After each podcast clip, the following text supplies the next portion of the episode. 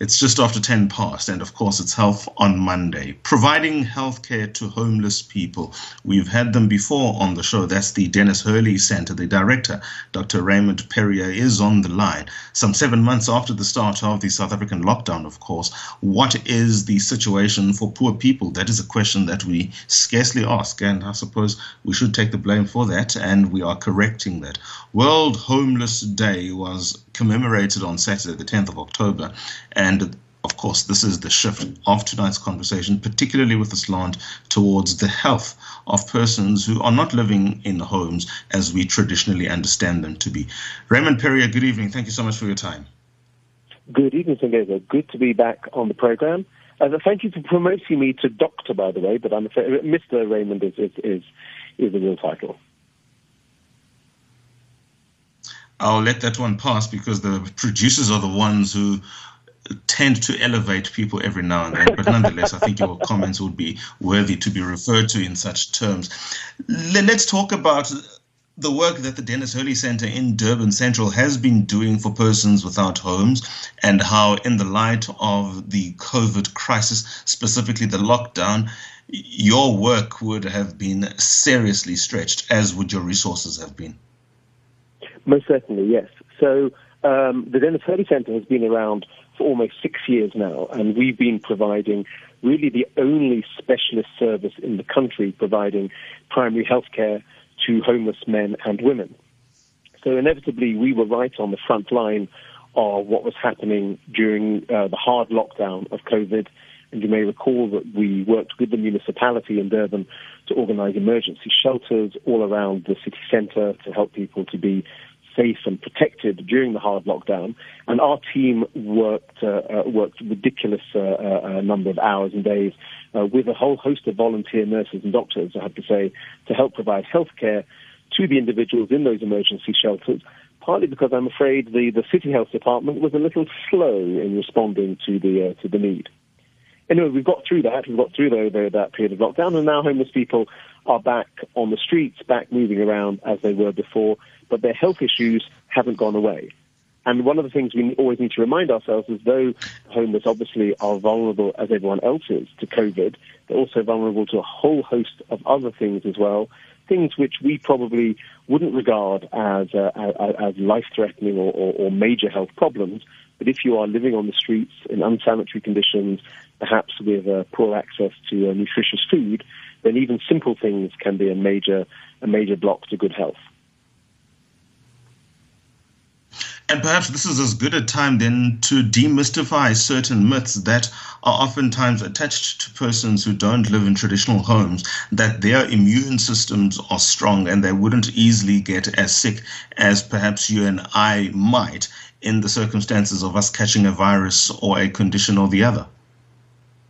Yes, and that's, in a sense, COVID has given a chance to test that theory, because what we have noticed is that very, very few homeless people have exhibited COVID symptoms, even though they've had, obviously, the opportunity to catch the virus. And as far as we know in Durban, we have 4,000 homeless people in central Durban. As far as we know, there hasn't been a single death from COVID among that community.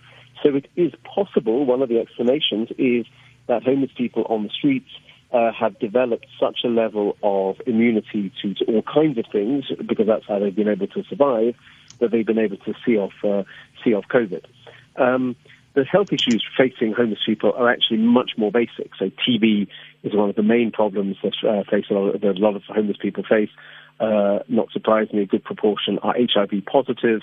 And though they have access to antiretrovirals, then actually getting the antiretrovirals, taking them regularly, eating frequently to make sure the antiretrovirals don't in turn make them sick, all of that becomes an issue. A simple way of looking at it, imagine how often you go to see your doctor and the doctor says, take this medicine 3 times a day after meals. Well, that's all well and good for you and I to take 3 times a day after meals, but if you're not having a meal 3 times a day, then how do you take the medication and how do you make sure it's effective?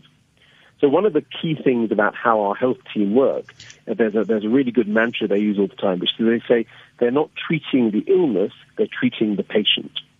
And if you're focused on the patient rather than the illness, you have to understand the circumstances in which somebody is living, that perhaps they don't have easy access to keeping themselves clean. They don't have easy access to regular food. They don't have a way of sleeping comfortably at night and to rest if they've got an infection or something. And so helping the person overcome even basic health issues becomes much harder. Okay, let me just talk about access to health care. A lot of the challenges are not necessarily the kinds that typically pertain. The simple one for persons who don't come from homes or who we refer to as homeless is perception. They are oftentimes going to be turned away for reasons which, for dignity's sake, I'm not going to repeat. But just by them presenting themselves at a healthcare facility, that's enough for them to be turned away, not because the resources are not there, not because it is not operating time, not because the medical practitioner who could otherwise see them is not there, but simply because in the face of those who are in those institutions, they might not look the part. And I'm not necessarily blaming the health department, but even me and you typically would have attitudes in relation to sharing public spaces with members of the public. Yes, and I'm afraid that's exactly what homeless people tell us, that if they present themselves at a government clinic, then they might be they might get the cold shoulder from the staff there, but they're actually more likely to be mistreated by the other patients there, by the other patients in the queue who look at them and think they're a bit smelly, or they're difficult, or they're noisy, or they don't fit in, and so they get elbowed out. So what happens pretty quickly is that a homeless person won't even go to a government clinic unless they're really desperate, because they don't want to face yet another experience of rejection. So one of the advantages of our clinic as a specialized clinic working with homeless people is they know they'll be well treated. For example, if somebody turns up at our clinic and they're not clean, we can give them access to a shower so they can get themselves clean long before they see a medical practitioner, which makes them feel better about themselves, as well as it making it easier for us to examine the person. What's also important about access is that, and we all do this, we all know that we should go and see a doctor, but we don't quite get around to it, or we think, oh, it'll go away by itself, or I'll wait till it gets more serious.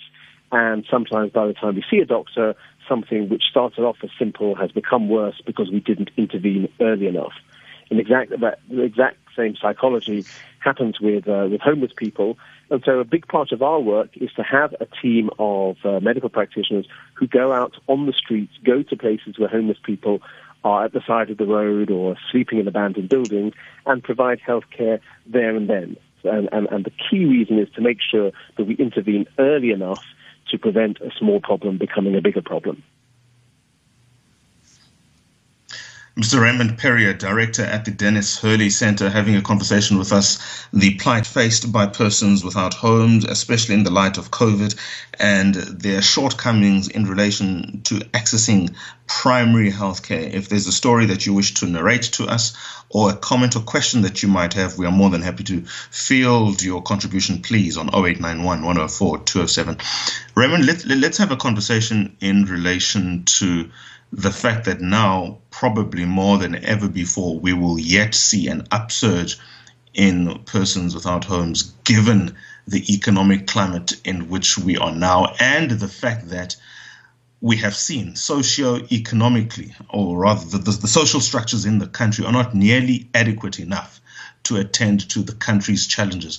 We could always blame politics and corruption and all of that, but the reality is there's a greater demand for social services in this country than the social services themselves exist to meet such a demand. Absolutely, and you're right to say what's missing is the infrastructure to respond, not the resources. We have plenty of resources as a country. There is enough for everyone if it was spread around a bit more evenly. So we've certainly seen an uptake in the number of people who, for example, are looking for food on the streets of Durban, who aren't necessarily homeless yet, but certainly are hungry. And we're anticipating an increase in the number of people who are homeless as evictions start happening again. Obviously, a lot of people have lost their jobs and are unable to pay rent, and so on. So we and not just myself, talking to colleagues in the National Homeless Network, we're all anticipating an increase in the amount of need on the streets. And the big danger that people, once they're on the streets, then become much more vulnerable to opportunistic infections, but also vulnerable to being drawn into addiction and then all the extra health issues that come with addiction. In fact, by and large, our sense in Durban, when we've done some analysis of addiction on the streets of Durban, it's not that they're addicts who end up as homeless, but rather homeless people who become addicts. Partly because that's one of the few ways of surviving on the streets and surviving the trauma of being homeless. So I hope it doesn't happen, but we are certainly anticipating that and preparing for that. And that would be one risk factor in relation to what happens when the numbers increase, the sort of substance dependency on the part of those persons without homes. But equally, the vulnerability extends to me, it extends to you, extends to some of our listeners or all of our listeners, because the more the desperation increases on the part of those who do not have, and to the extent that they are not reliant on substances, and even if they are reliant on substances, we may become a target, a soft target or an easy access target for a quick fix, for something to abate the hunger. But in any way, there's no dignity for anybody involved in this entire enterprise or matrix of the increase in numbers of persons without homes. Absolutely. So addressing homelessness, we should do because for the good of the individual. But even if we're not focused on the individuals who are homeless, we should think about our cities and how much better our cities would be, how much safer they would be, how much healthier they would be if we address the issues of homelessness.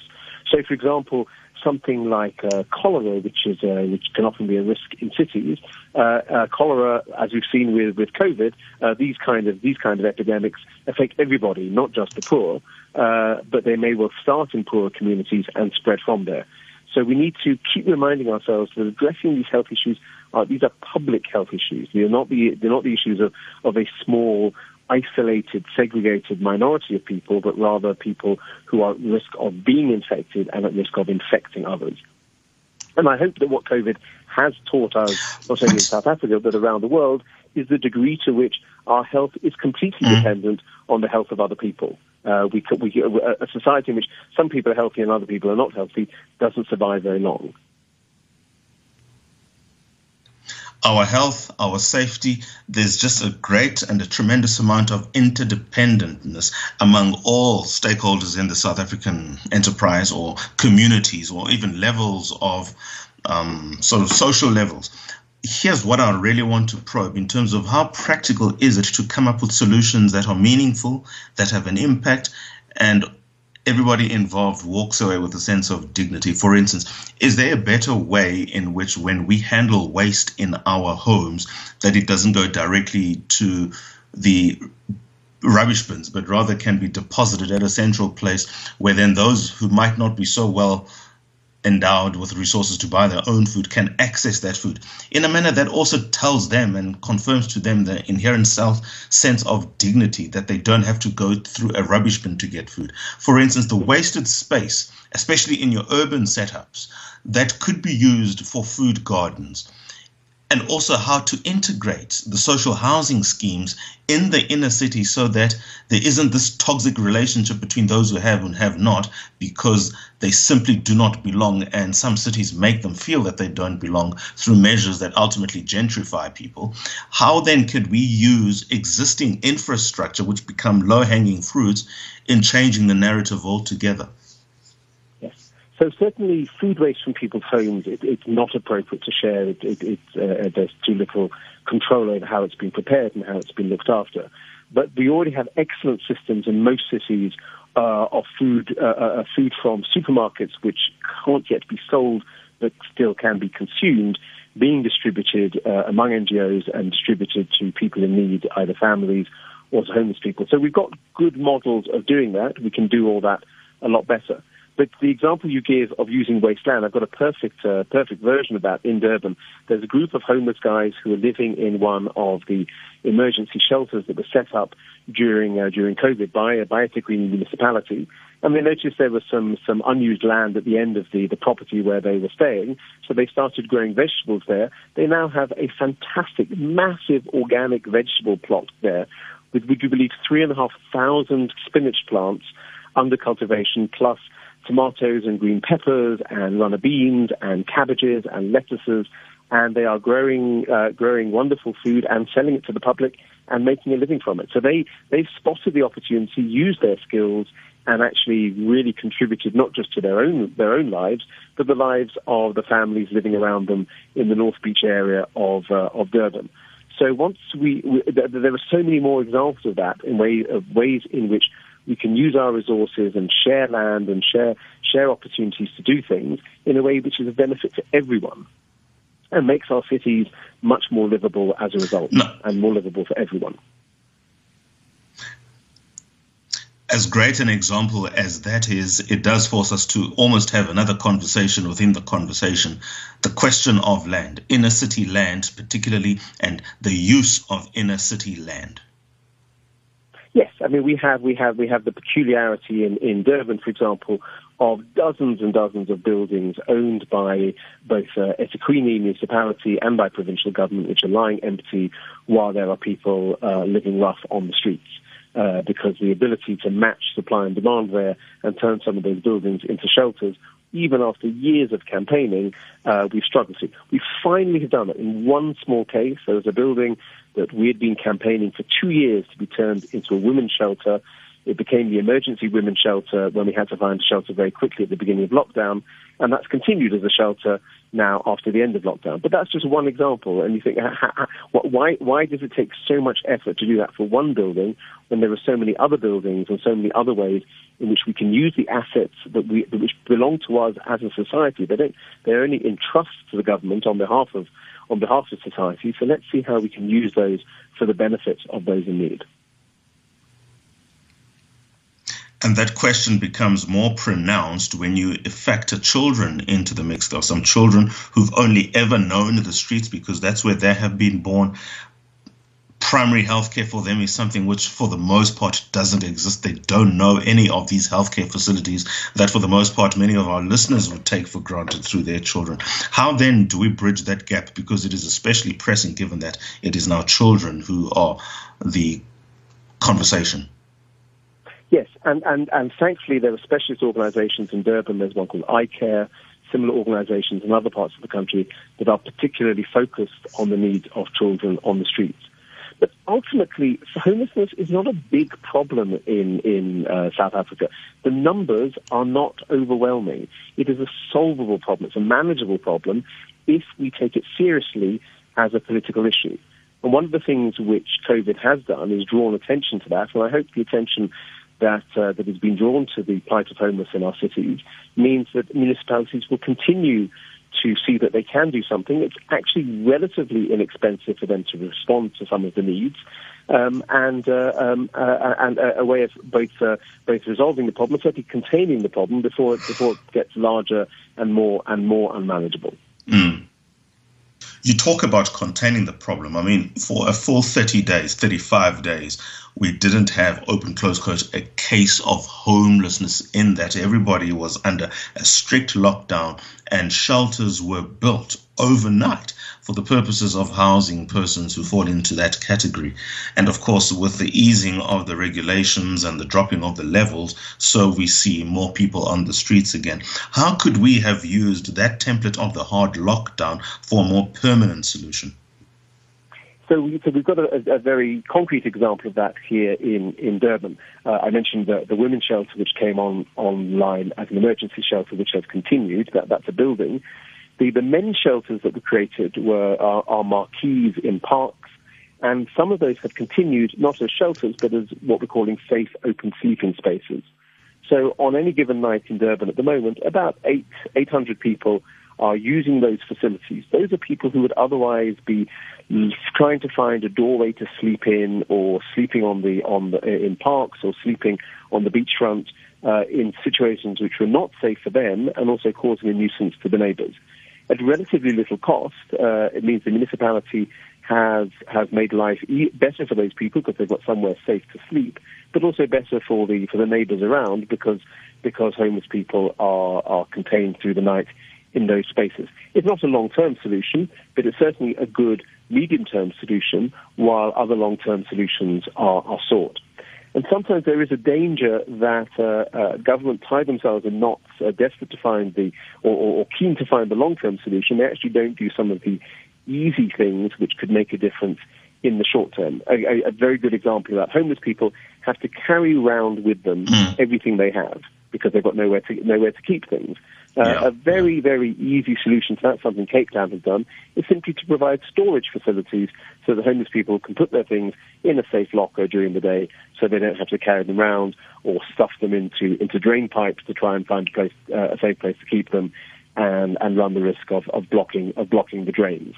So sometimes there are some simple solutions that we become too complicated and we overlook, and actually they could make a difference. And the best way to know is to talk to homeless people and ask them what would make their lives better. Ask them what would be easier for them. We provide a laundry service at our centre, so the homeless people can drop off their clothes and we wash them and dry them and return them to them. And we do that because we ask homeless people, what would make your life more comfortable? And they say, the problem is I can never wash my clothes properly, and when I can, I've got nowhere to dry them, so I end up in dirty clothes for too long. So simply asking people what they need, all we had to do was buy or get given a few washing machines, and we can now wash people's clothes and pass them back to them. So let's not overcomplicate the issue when sometimes there are simple solutions staring us in the face. Fantastic. Thank you so much then, Mr. Raymond Perrier, Director at the Denis Hurley Centre.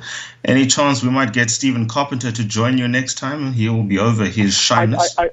So we have two fantastic medical practitioners who run our healthcare service, Dr. Stephen Carpenter and Ruth Bertwissel, the nurse who is the clinic coordinator. They are both, I'm afraid, very, very radio shy. I've been trying to encourage them and persuade them to talk about what they do. And the point they make, they say, look, we're very good at medicine, you're very good at talking, you do the talking, we'll do the medicine. And I guess that's fair because I'd be a terrible, terrible doctor or nurse.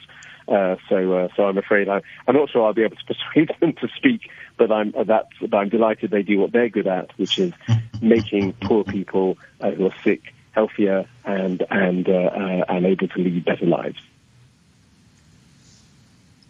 We do appreciate their work, so please do send on our sincerest regards to them, and thank you so much for your time, Raymond. Thank you. Thanks so much for taking an interest. Good night, everybody. That was The Viewpoint. Thanks, everybody at home.